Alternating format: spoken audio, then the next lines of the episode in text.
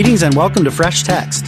Fresh Text is a weekly podcast where a pair of pastor scholars get together and study a seasonally appropriate scripture passage. We hope that it'll be enjoyable and edifying for all, and especially equipping for those who are preparing sermons or lessons in the upcoming weeks. My name is John Drury. I'm discipleship pastor at the Spiritual Formation Office for Indiana Wesleyan University in Marion, Indiana. And my guest this week is Kristen Taylor. Kristen has been on the show before. She's part of the teaching team at her church up in Canada where she lives.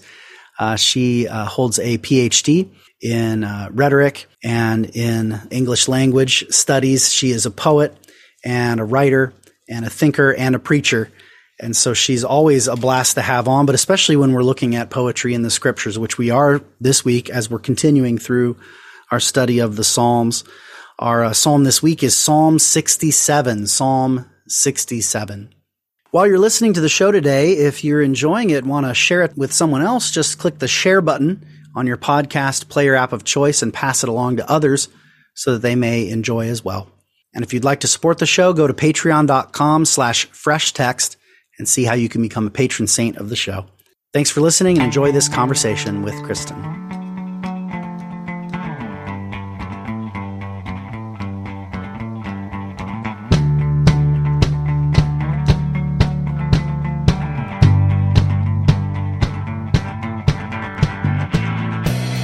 Psalm 67.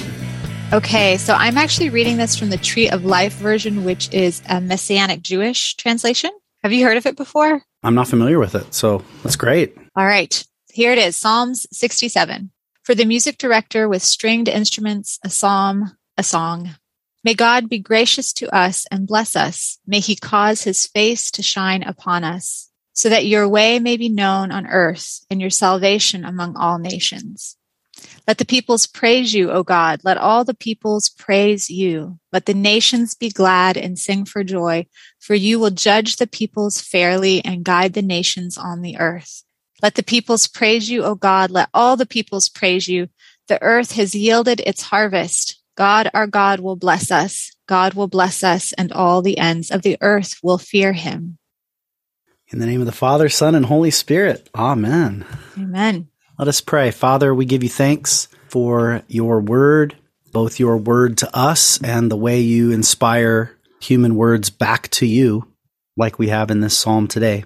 And so we ask, Lord, that as we study these ancient words, that you will be moving among us between Kristen and I as we encounter the text and in the hearts and minds of all those who are listening in, that they might see and hear something new and true in this word of yours.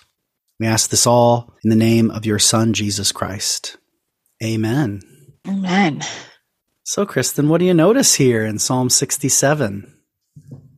Yeah, well, I immediately, I think I see this through the eyes of a creative writer, poetry, which you and I have talked a lot about in previous episodes together. And we know that this is a song, it's a poetic form and language. And everything that I know and understand about poetry is poetry, unlike prose. I mean, of course, this is porous, but we'll just make some generalizations here. Poetry, unlike prose, is inviting us into an experience with imagery, figurative language, sound, and form. So when I'm looking at this as a poem, what's really standing out to me is the form, the way in which it's been constructed. And then I ask myself, how is the form amplifying or illustrating the content, the message? So it's really fascinating for me to see it. And I think sometimes the way, you know, in poetry, the way it's as important how it's laid out on the page sometimes is even the words. And and sometimes the translations don't show us how this is laid out on the page very well but we could take the poem and almost fold it in half and unfold it. And in the center that verse 4 would be sort of like the central what do you call that? That line that runs right down the middle of i don't know whatever you, i'm sure there's a geometric word for it but i don't i don't know that word. And then we see verses 3 and 5 replicate each other on the outside. They're symmetrical, right? On the outside of verse four. And then we have another wave or another ripple even on the outside of that. Verses one and two are symmetrical with verses six and seven. And so that to me is really interesting. And so then I start to read the psalm around that structure. And I start to ask myself, what is this trying to amplify for me in terms of the structure? And we can talk more about that here in a little bit, but I'll just stop with that. Yeah, let's just talk about that structure a little bit. So I think I see. So by four, so that'd be nations rejoice in glad song. Mm-hmm. What was your mm-hmm. version said there, that line? That was, so I flipped over to a different version now. Oh, you're okay. Any version will do. And actually, I don't know what this version is. So this one is verse 4 says, Let the nations be glad and shout aloud, for thou shalt judge the peoples uprightly and lead the nations on the earth.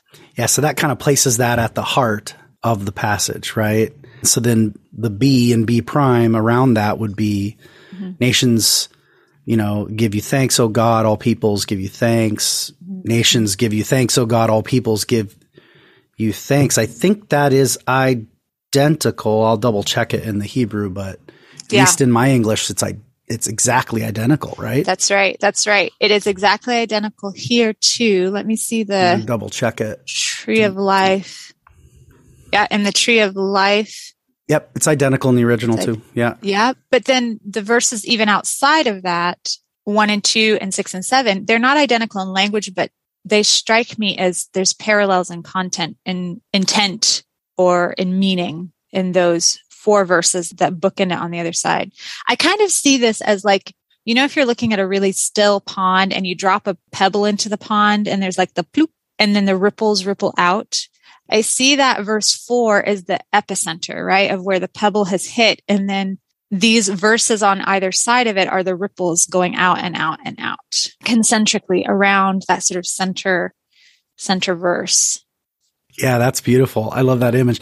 Well, this is usually referred to as a, a chiasm or a chiasmus when you kind of have a central point and then, you know, the rhyming is kind of a, an A, B, C, B, A pattern, something like that, mm-hmm, right? Mm-hmm, mm-hmm. Yes. And it's, yeah. and it's pretty common in Hebrew poetry. There's a lot of debate about how much there is because some people kind of get chiasm fever, you know, and they start seeing it on every page, you know, and you can kind of force it where it isn't. Okay. Okay. Yeah. Um, this is a case where we have at least clear confirmation because you have precise repetition of language on both sides mm-hmm. of a central statement.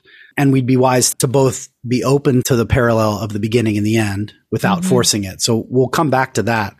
But I've been getting in a habit you know, so the standard way of describing a, a chiasm would be like A B B A or A B C B A, like that. Mm-hmm, mm-hmm, mm-hmm. And I've been getting in the habit of like inverting those when I'm just doing my own personal notes. So I spot the midpoint and I call that A, and then yeah. I go B and B prime, C and C prime out. Yes, and that's for the reason that you pointed out, which is the problem is if you run it the other way, it can actually make the midpoint come to appear in a, just the, the, hierarchy of the way we use our letters as a numbering system. You know, it's right, the right. lower point. It's like, no, it's A, it's the heart, right? It's the yes. main idea. And so it'd be interesting to maybe we should zoom in on four for content a little bit and then come back to form maybe in our next segment. Does that make sense? So, yeah, I think so. I so mean, what's in four that makes that the key, as right. it were, to the whole, right? Right. Is the question that your formal analysis raises for us. Right. And I think that's, yeah, absolutely. If we read it like poetry, then we want to ask ourselves, like, the poet is directing our attention to this verse. This is the heart of it right here. So, I mean, we can read it lots of different ways. One way is to read it, yeah, top to bottom, linearly. But if we, if we look at that as the heart of the poem and start there and move out, that renders some interesting insights too exactly for your point of the way we, you know, in our Euro Western minds, we think so linearly and, and hierarchically. And, and so if we're moving from the inside out, it kind of helps us come at it from a different perspective, I think. So yeah, let's do it. Verse four. Yeah. So, I mean, my eye, and you feel free to correct me on this from your poet's ear, but my eye is drawn to the verb to the two verbs because you know it's it's standard Hebrew couplet, you know, where it kind of says it and a little different. Okay. So, you know, let the nations rejoice in glad song. So that's that's the human action, the rejoicing. And then the reason for that then this double verb is interesting for you and notice it it's not for God but for you. So it's addressed to God here, which he also he he mixes it in the the B and the B prime where it's you know, nations give you thanks, O God. All nations give you thanks to you. So it's doing God and you. Whereas here it's just you. You, God, rule, rule the peoples rightly, maybe judge them rightly. That there's some questions here about translation. And then you lead or you govern the nations of the earth. So I, I don't know. My eyes drawn to those verbs. What is it that is the reason for the nations rejoicing? That's right. What's the divine action that the human action of joy corresponds to.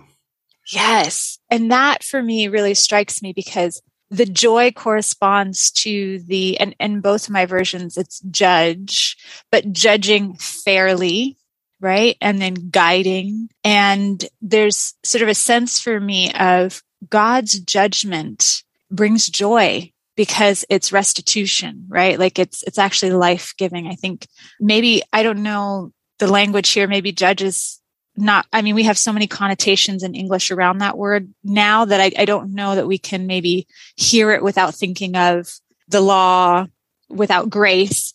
But it seems to me when i see that first you know the nations be glad and sing for joy there's joy in that because somehow god's judgment is a mercy is a grace in guiding you know the nations of, on the earth so I think that's really interesting. It's something I don't know. i I'm just sitting with it for a little bit and contemplating it.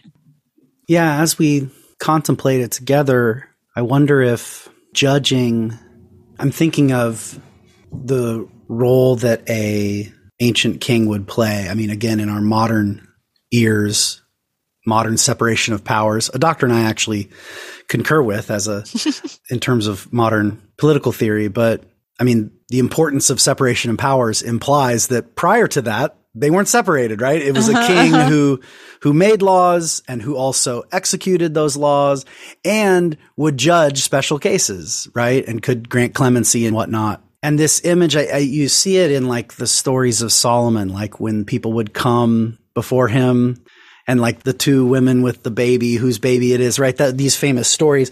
Well, that's not, I mean, in some ways that seems sort of strange. Like, what does that have to do with like being a king? But that's actually kind of what kings are supposed to do is kind yeah. of judge cases. Uh huh. You see an early form of that, I think, in when Moses, uh, where all the people are coming to Moses and he has to like deal with every single case and his father-in-law comes and says, this is too much. You need to appoint some, you know, some appellate judges. Uh, right, right. Yeah. to take care of the small cases. So I wonder, I, I only mention that because, I mean, it wouldn't have to have that meaning, although mm-hmm. it often does. But the parallel in the, the lead or guide, I think your translation has, I found one that said govern. So, I mean, ah. this is, ah. this is a common word for anyone who's kind of, you know, leading them out, directing the paths. It's even in Psalm 23 which I just was studying for another episode. So it's just fresh on my mind. It's the same verb for leads me beside still waters, you know. And the shepherd is yes. the standard image for a king in the ancient world. Mm. So I wonder if there's something to play with there. Yeah. Um, yeah, I think I can't, you know, help but read this through the perspective of where we are in, in history and current, you know, times. And I think, and I don't know, you know, so in our own church body, we, you know, have gone through a season of transition in leadership that's, you know, of course brought the requisite chaos and, and hurt and, you know, confusion. And then in the larger church, when we see failures of spiritual leaders, you know, has been so hard, right? These leaders that are supposed to be guiding us, uh, role modeling for us. And then, and then even beyond that with the pandemic and, um, the chaos it can feel like in our governments and in the world. I, I just feel like there is a part of me, at least, that longs for a good judge and a good guide, you know. There's a part of maybe, you know, we resist that idea of being, you know, sort of judged, but but there's a part of us that really hungers for justice, right? For fairness. And what does that say about how who we are as God's children, right? Like that deep hunger in us. And I think about like when I think about the failures of leadership that we see every day, and, and I know this isn't new to history, this has happened, you know, for time immemorial. Obviously, it's in the Bible, it's in, you know, the, the kings of the Bible, but it feels new to us, right? It feels new and fresh to us in our generation. There's been a point in which we found ourselves asking, even in our church community, like, is there any such thing as a good leader? Is there any such thing as a trustworthy guide? Right? Can it be healthy? Can hierarchies flourish? or are they just set up to fail from the start? And so I think there's a part of me that resists this personally when I see you judge the people's failure, you got, there's a part of me that feels like, ugh, you know, like, but we've experienced the hurt of hierarchy. We've experienced the hurt of abuse of power. We've experienced the hurt of these things. And yet the seed, I think, of truth that comes through for me in this is that God is a good God. He's a good judge. He judges fairly and rightly. We can trust ourselves with him in his hands as our governor and as our guide. And uh, whether or not that can ever really be replicated on earth in human form is a conversation for another day, but maybe just let our hearts rest in this truth in this psalm right now, right? That that God is a God with power to judge the earth rightly, to guide the earth and the nations. And he's a power that we can trust because of his love and his grace, which leads to the rejoicing, right? The glad song, the praising. It meets that deep need, that deep hunger in us as humans. No, I think that's spot on. That's beautiful. That's cause for rejoicing. I mean, sometimes it's hard for us to remember, like, oh, the work of God as judge is something to rejoice in, you know, but uh, that's a repeated refrain. And all the nations, even the nations that, you know, uh, this isn't just the nation of Israel who can count on God taking their side, even if he works against them in punishment. They're always, you know, there's that guarantee of redemption that's put forth in the covenant. Well, the rest of the nations can't count on that. And yet they're going to also be glad right? Because yes. God's actually, because a fairness of judgment and, you know, a wise leading mm-hmm. is one that actually is, is something we all need and actually desire. Yes. Uh, to be judged well. Yeah. Let's take a quick break and come back and talk about that some more.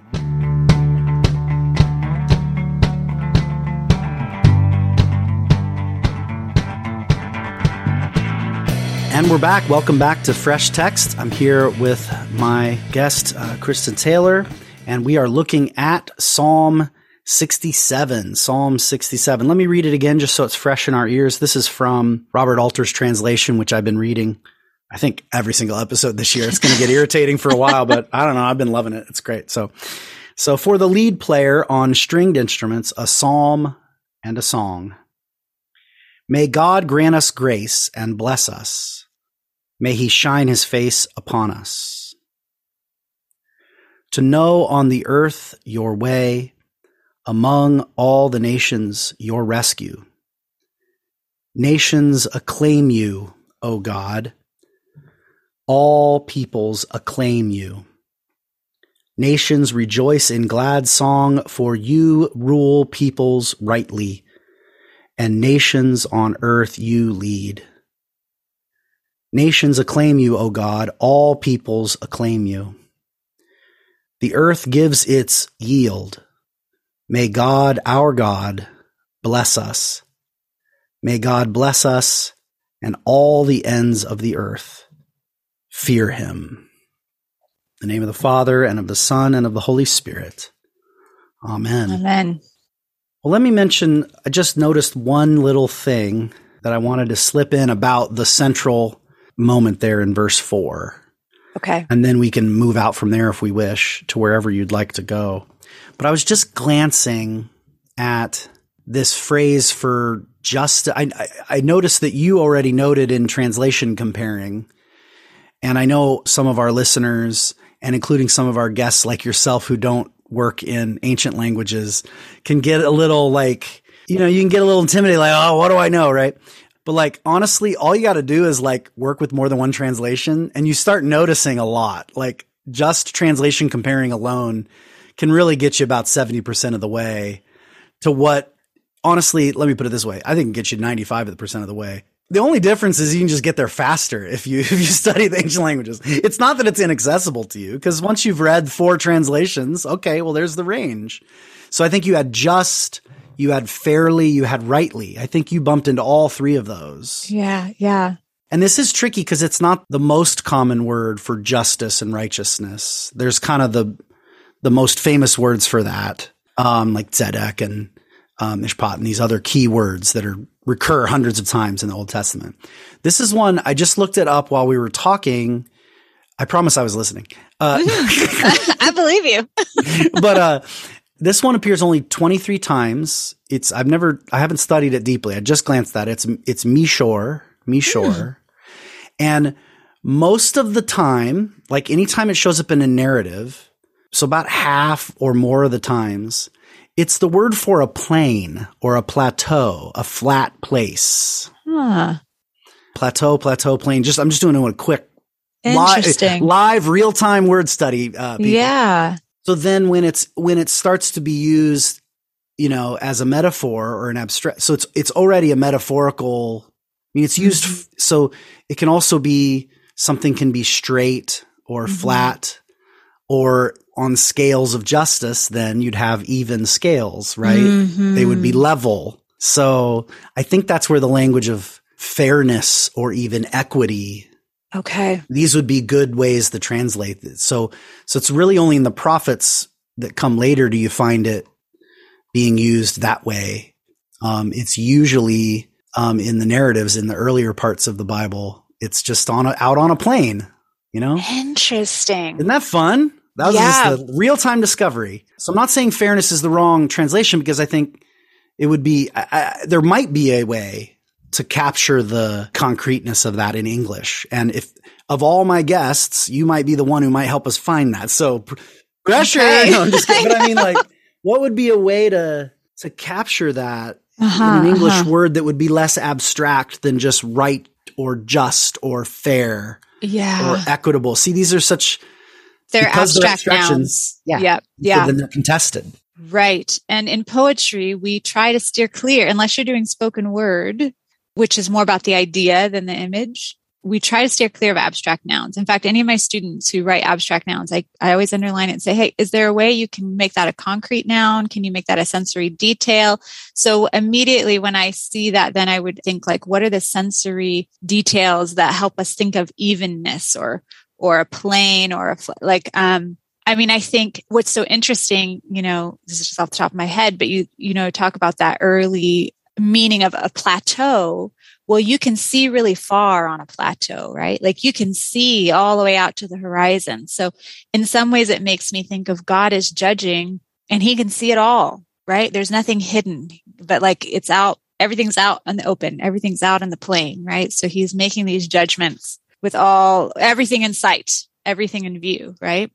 Which is slightly different meaning than the scales, but still it's just something that when I think of the image of a plateau in this context, that's what it brings to mind. Yeah, and I should clarify that I was just winging it on the scales thing. I mean, that's not it's uh even in the prophets it's often I mean Isaiah has a lot of stuff about like making making crooked paths straight. That's this word, mishor.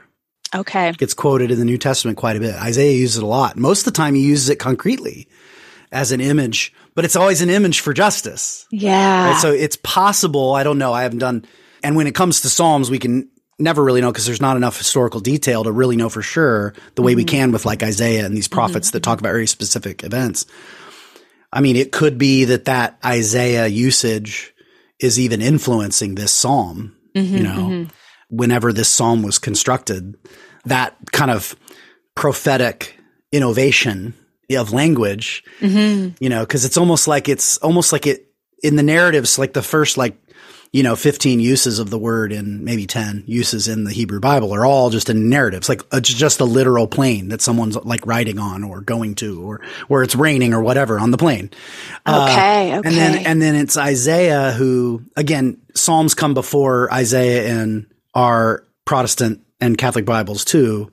Yeah. But in the Jewish Bible, it comes after. So it's Tanakh. Torah, Nevi'im, Ketuvim, the writings. So the Psalms mm. would come, would be the first book after you've read all the prophets, if you were to go in order. Mm. Okay.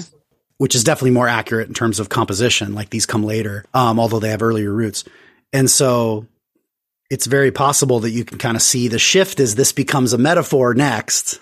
Yeah. And then by the time you get to some of the later prophets, and then here in the Psalm, it's mm-hmm. kind of being used more as a as an abstraction. But again, I think it's probably not going to ring in the ears as an abstraction the way yeah it's being translated here.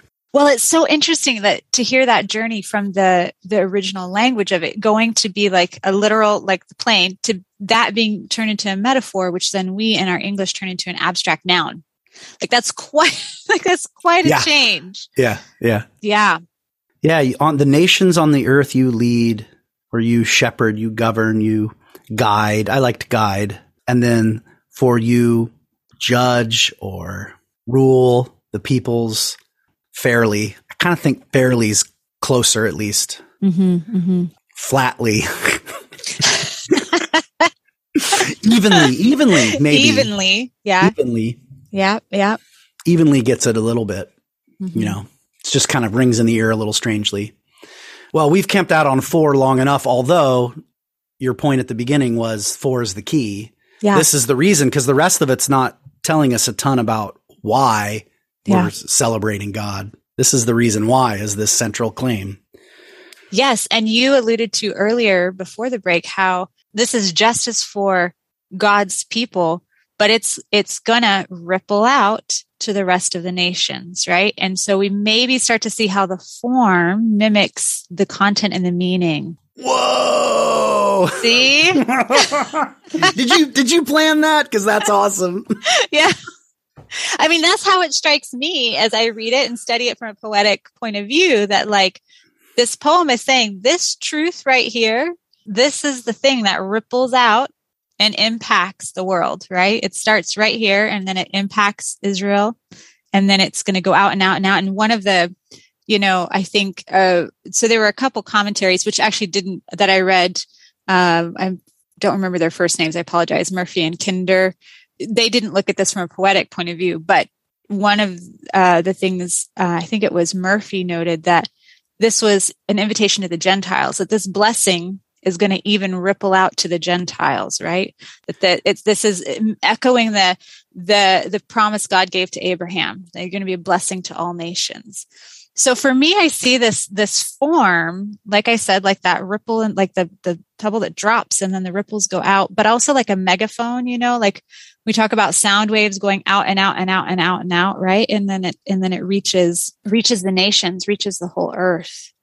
It's so perfect too because there's spoiler alert for our third segment.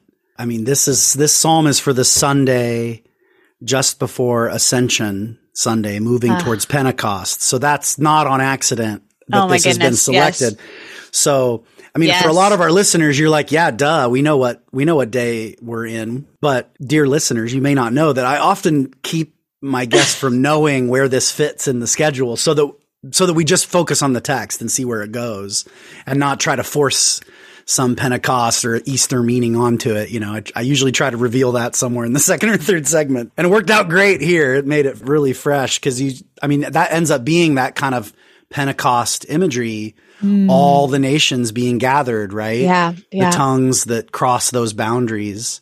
Mm. Um, that's what this is kind of preparing us toward. Mm-hmm, mm-hmm. That's why this text is selected. I'm not saying that's the primary meaning of the text, or should I say that's the deep meaning of the text in its larger canonical mm-hmm. context. Mm-hmm.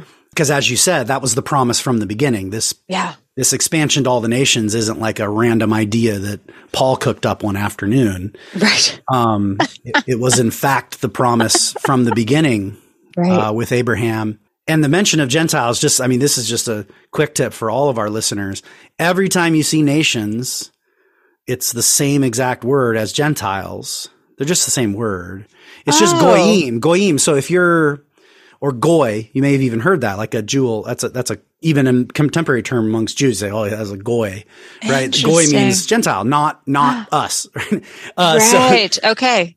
And it's always a translation decision to decide whether to say nations or Gentiles. Gentiles captures the notion of all the other peoples other than the one nation that God has elected, right? That's Mm-hmm. that's one way to do it. But if you say So nations, yeah, so it's it's that's just a nice little thing to tuck in the back of your mind, listeners. Like Yes. same in the New Testament, it's ethne there. So go, you know, Matthew 28, uh, Great Commission, which fits this season of Ascension and Pentecost we're in, you know, go into all the ethne, the Mm. Gentiles, right? So here's Jesus, Jewish Messiah in Galilee saying, now, who had said back in Matthew 10, don't go to the Gentiles, only go to the lost children of Israel. Now he's saying, Matthew 28, go now to the Gentiles, the Goy, Yeah. the Goyim, the Yeah. ethne, the nations, the Gentiles. Yes. These are all the same word. That's a translation decision in every case. But it's so beautiful. Again, just to to think back, like this, like you say, this was the plan from the beginning. Like this was the plan from the beginning, and we can just trace that thread all the way back through this psalm to the the promise to Abraham to the ascension and the Great Commission. And it takes me back to that central verse again, because I think, okay, so this is a blessing, not only for Israel, but a blessing for the Gentiles, for everybody else too. And at this point, I mean, I know we can read Jesus into every single aspect of, of the Bible, but I would imagine the Psalter, as they're writing this, I don't know, maybe that's not true. The Messiah would always be in their mind as they're writing. But, but if we're looking at that, that verse, why is God's judgment also a blessing for the Gentiles, right? Like, why is God's guidance also a blessing for the Gentiles? I mean, I think it goes back to God saying to Abraham, I'm going to make your descendants, you know, as multi, you know, like you're going to be a blessing to the whole world. But it just is an interesting thing to come back to. Why would this be a blessing for people outside of the chosen ones too? It's hearkening to the day when we're all included, maybe. I don't know. Yeah, I mean, so many layers to what it could possibly be. That would be one is the inclusion into the community. Yeah, no, so many layers to that. Yeah, so why why could it be that the nations would be blessed to have to want to rejoice at God leading them, uh, ruling over them, judging them rightly? And I think back to your our discussion of the the adverb there, the the the evenness. Like this is God actually making the world right. Yeah. Um, judgment, justification is rectification. It's making the world the way it ought to be. Mhm. N.T. Wright often uses the phrase "putting the world to rights." Is this Mhm. like a turn of phrase he uses a lot to speak of what judgment means? So judgment isn't just the kind of one-time good guys, bad guys. You know, one way of thinking of the image of the sheep and the goats is like, okay, you were good in this life, you go in the good place, bad people go in the bad place. And that's not false in per se, but the idea is the people who, you know, live righteously are put in positions of power and influence to make the world more right and vice versa. You know, it's, it's the, the reversing of, of that very thing you said at the begin early on in the first segment of the, the way that power corrupts, you know, and you mm-hmm. move up the mm-hmm. hierarchy and become more unjust, you know, and it's a reversal of that dynamic that's good for everybody in the end. Yeah. You know, I- I, think that's, I guess it's maybe that we're all hoping for justice. That's what we all long for. We're usually more excited about justice being meted out against others than ourselves. But in the end, you know, when you, you want the world to, to run in a way that's right and fair. Right. Right. Yeah. And so this longing for fairness is not something unique to the people of Israel. It's a longing that all the nations have. That might be some of what's hinted at there. Yeah. It's a longing that all the nations have. I'm just looking at, like, if we keep going out of the ripples here. So let the peoples thank thee, O God. So, and then let all the peoples thank thee. I mean, that's the exact same wording in verse three and verse five, which actually I noticed the verses are different in different translations. So I was getting a little bit confused here. Hey, well, this But- is good of a this is good of a week to talk about that with any. Was your was it your uh was it your messianic one that was Yep. off? Okay, Yeah, so the it meant- the verse numbers are different in the Psalms in the Hebrew. Aha. So- okay. Okay. Yeah, because sta- the standard versification didn't come till really late, Gotcha. so it's a whole mess. The Psalms in particular, it's a real mess.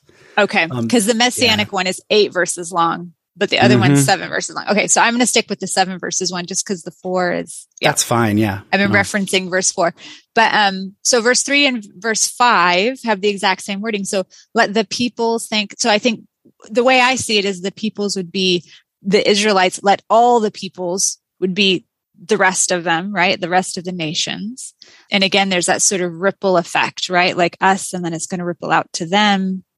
What's weird is the ripple is in a weird way inverted because so it is nations and all peoples. It's plural in both the lines in Oh. three and five. Okay. Um, okay. So that's goyim, you know. So I think those are meant to be in parallel and be the same thing. This is the other nations. So actually, the, I agree with you on the ripple, but it's actually a fun little inversion because then it's the language at the beginning and end is us language, which would be the covenant people. That's Israel is us. Yes. It's actually, for the most part, sometimes they call themselves a nation, but their usual preference is to say we're a people, and those are nations, right? So they don't want to call themselves goy, right? That doesn't Okay, make yeah, any yeah. sense, right? Goy means the other nations. So ends up what what happens then is there's a decentering of the us Mm. out to the edge of the ripple. Mm-hmm, Right. Which just confirms what you were saying earlier that the plan all along is the judging of all the nations. That's the centerpiece.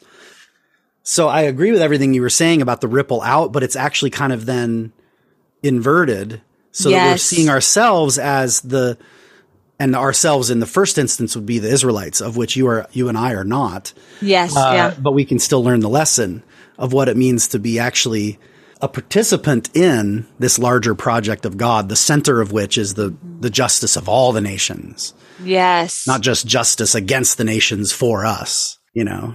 And if I'm understanding you correctly, so the it's the second peoples that's the us. It's the first peoples that's the nations. Which, if you look at then the structure of the poem, is am I? Did I hear you right? no, I was that? saying uh, the us language appears in the very first verse and the very last verse, which puts it at the outside of the ripple that you're talking about. no, but I mean in verse three and verse five, where it says the peoples and all the peoples. Yeah. So it, it would be nations and all the peoples. Okay, so Um, nations comes first, hmm and then all the peoples. Which would be the Second. same. They're both plural though. They're both, Okay. there would be both, those would both, both be ways of speaking about the Gentiles. Okay, so it's both of them mean the Gentiles. Yeah. Gotcha. It's just okay. a, it's just a synonymous parallelism. Yeah. So interesting. I see what you're saying. So yeah, it starts with us, then it goes to the nations, then it goes to this nucleus verse in the middle. Yeah. Unless I'm Oh, reading good. wrong. Let me double check because I just said it. Yeah. It is, it isn't nations. I said nations, but that was misleading. I'm sorry. It is, it, nations appears in verse two, but in verse three, it is peoples, but it's peoples and all the peoples. Uh huh. Amim and Amim Kalam. So it's peoples, all the peoples. So I guess some translations were maybe saying, well, maybe we should treat that as a singular to contrast it with the all, Mm-hmm. because maybe that was confusing, you know, but I think it's poetic. It's peoples praise him. All the peoples praise him, right? It's, Oh, it's- yeah. Yeah. And that's the and that's the other part of poetry too, right? Like the form is inviting us into an experience and the and repetition, right? Like it was a way in oral cultures to remember things, to emphasize things. So yeah. Yeah. It it all contributes to this poetic meaning. modern translations are so written for the eye Yeah. that things that would be not remotely confusing to the ear, even to the English ear, you know, peoples praise you, oh God, all the peoples praise you. Like that, that's not confusing at all. You know what I meant. I meant, Yeah, I said the same thing two different ways. The second way was with a little more, it was extending it. Yeah. And oomph, Yes. right. Yeah. But at the, on the eye, you're like, wait a minute. What, wait, who, which are these two peoples? You know, like, no, no, no. yes, Same thing. It's redundant. Yeah. Why are you saying Yeah, it again? right. Why are you repeating yourself? And, and- but even that, like it's building, right? Let the peoples, let all the peoples, right? This is Yes. building. This is amplifying, right? Just like the psalm is amplifying, right? Beautiful. Yeah, so then this I is love it. decentering, which then I guess is part of that's that's that is the kind of Pentecost Mhm. moment that kind of actually all of a sudden Jerusalem is not the center of the world. Uh, Mm-hmm. all of a sudden, you know, the center is now this this coming judgment, Yes. this coming righteousness, this making the world right, which didn't happen and couldn't have happened without God's covenant people, but it's not just for them, which again was always the plan all along. And for us as Christians who think we are the covenant people now, especially North American evangelical Christians, what does this say to us? We're not the center. Yeah. Yeah. It's maybe in some ways we receive God's blessing, but is it only for us so that we can be powerful and we can influence the, the, the politics and government and the nations, or is it for another reason? There you go. For something equitable and just. Yeah. yeah. Well, let's take a quick break and come back and explore some sermon starters.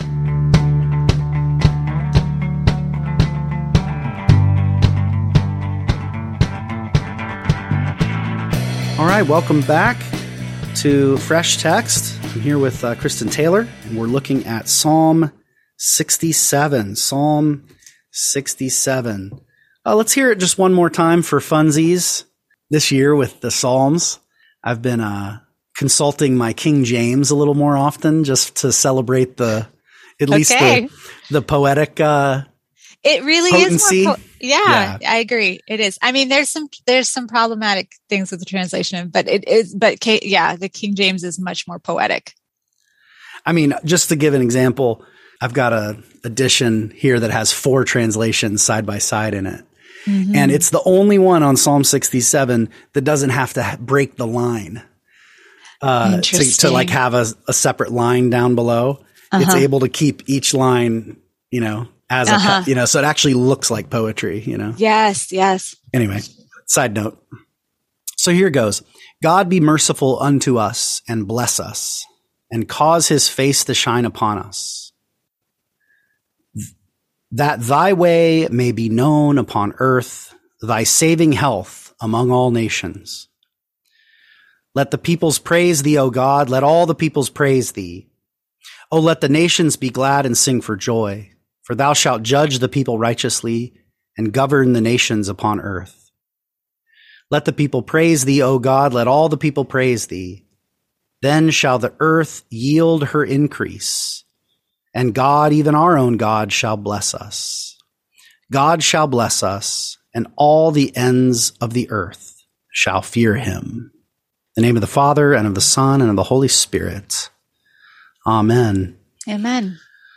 So one of the many reasons I wanted to slip in the KJV there is the verse two, that thy way be known upon earth, thy saving health among all nations is a little call and response in the Book of Common Prayer. So hmm. that's become a kind of, I don't know, just one of those beautiful phrases mm-hmm. that has, has a life of its own. Yes. Yeah. Thy saving health is so much more poetic. It hits. Yeah, especially because that word has, you know, I mean, I get in, in a NLT has saving power, which is good. NIV has salvation, but salvation has become such a religious and theological word, you know? Another abstract noun. Yeah. Whereas it just means like, you know, when you're, when you're sick, you get better. Yes. That's all that the word means. The, Yeah. the word that's translated heal, at, like half the times you see the word heal in the gospels, it's when it says like your faith has healed you, it's the same word translated salvation in Paul's letters. So Mhm. Uh, and that's what we want. We want health. We want Yep. health. Yeah. among all the nations Yes. across the earth. So Yeah. yeah, where would you go if you were uh, preaching on a text like this or leading others in a Bible study or a time of prayer? I mean, it doesn't just have to be a sermon, although you are preaching more often than you were before. So we can we can go that direction if you want, but how might you craft some teaching or preaching around this text?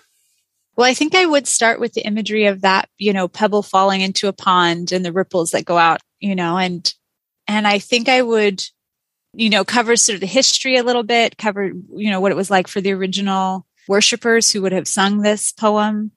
And then I, I would transition into, I mean, another thing that I understand about this poem, and you can correct me if I'm wrong, is that it would have been sung at the end of worship, maybe after the benediction, which also is really interesting to me that they're going out into the world, right? They're going back to their lives and they're singing this, they're singing this song. You know, I would maybe frame it for us, you know, justice and healing, salvation in our lives, a blessing for those around us day to day in our work, in our families. Yeah, I think I would maybe think a little bit about that, talk a little bit about that in terms of application and i think i would go in the direction of you know when when this psalm talks about the nations the other who is the other for us now that god's blessing is meant for as well. Who are the people that we think of as on the outside, but that God also wants to to bless through his good justice and judgment and guidance. I don't know, there's some of the places my mind goes.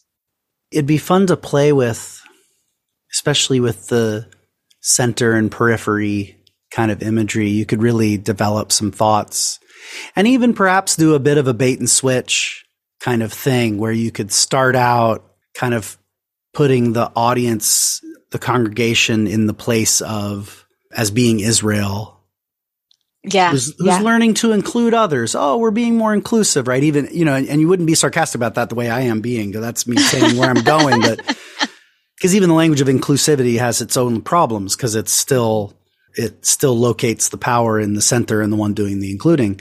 And so to do a kind of including invitation, but then kind of start to twist that. That's why I say bait and switch, kind of like, but wait a minute, aren't we goyim? Aren't we nations? Yes. Aren't we the outsiders? Yes. We're being brought into something. Yeah.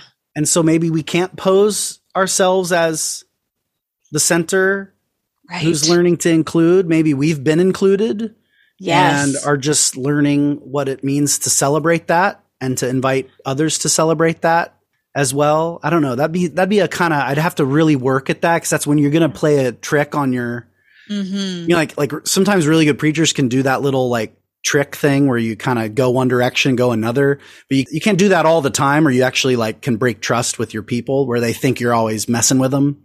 Yeah. Yeah. You can do it from time to time and it can be very jarring and, and kind of awaken. And it would fit the text in the sense of this text is designed to sort of awaken consciousness beyond your own people and nation, right? Like the whole thing, even the whole structure of it, as you've pointed out, kind of directs your attention to putting that at the center. And that sets up really well if you're in a church that actually commemorates Pentecost and you're moving up towards that, you could make some connections there to that moment in Acts 2, you know, or to in Matthew 9 when Jesus says, you know, the the harvest is plentiful but the workers are few. Mm. That's another possibility there because of the imagery of harvest here uh, in verse 6. Talk about concrete image. Although sticks out like a sore thumb because it's not the language of the rest I of know. the verse, right? That's right. That's right. Yeah, so I mean, for a long time in the early 20th century, it was thought like, oh, maybe this was like a harvest season psalm. But more and more, given what we know from some of the prophets and the way they speak, this is probably the harvest of the nations. This is the, you know what I mean? The, Yeah. the righteous Gentiles being brought in to the covenant. So it's probably better to think of that as a, as an image that would connect to the themes of the rest of the, the psalm. Mm. So that would be a that's just a catchword moment where I, that just made me think of the harvest in Matthew 9 and and then it's interesting what Jesus says there. He doesn't say the harvest is plenty but the workers are few. Therefore get busy. He says therefore pray to the Lord of the harvest that he will send forth workers. Mm. Right? So the Mhm. first step is uh, as disciples of Jesus is to pray for workers Yeah. which might be me, might not be, right? To just jump to the conclusion that it's me when I might still have some discipleship to do, where I might just be converting people to my own culture rather than to Christ. And then he does turn around and send them out the next chapter, but only to the house of Israel. It's only later then to all the nations. So you could make some connections if you wanted. Yes. Yeah. Yeah. Sorry. I didn't mean to interrupt. No, you're were good. saying. I just made a connection with that, that decentering, right? Like this has been God's work from the very beginning, right? This is what the Psalms has said, like all the way back to Abraham. This is God's work that he's been doing throughout time. And maybe we need to take ourselves out of the center of this a little bit and rightly situate ourselves in relationship to that work. I also thought of 2 Timothy 3:15. I don't know if this connects or not, but as for so it's 3 14 and 15. But as for you, continue in what you've learned and have become convinced of, because you know those from whom you learned it, and how from infancy you have known the holy scriptures, which are able to make you wise for salvation through faith in Christ Jesus. I don't know. I'm thinking about that connection to the act of salvation through Christ Jesus there at the center of verse four. That's ultimately God's judgment. That's ultimately his guidance is through Yeshua. Wise for salvation through faith in the Messiah, Yeshua. Mm-hmm. That's good. That's good. Hey, Kristen, thanks so much. I think, I mean, there's hopefully enough here for all our listeners to get started with, with whatever they might be doing or end with if this was just for their own edification. But we, uh, I just appreciate you a ton being on the show and bringing in your insights. And, uh, it's just lovely. So thank you. I feel the same. It's such a joy. It's such a delight to work through, yeah, have these conversations. Thank you for having me. You're welcome. Well, thanks to all our listeners. We appreciate you so much. Thanks to Todd and Eric for their uh, work of production. I couldn't imagine doing this without you guys. Uh, thanks to Tom Adamson for donating the theme music. Thanks to our patron saints who support the show. If you'd like to become one, just go to patreon.com slash fresh text and see ways that you can support the show. And with that said, we say have a good preach and a great week. Bye bye.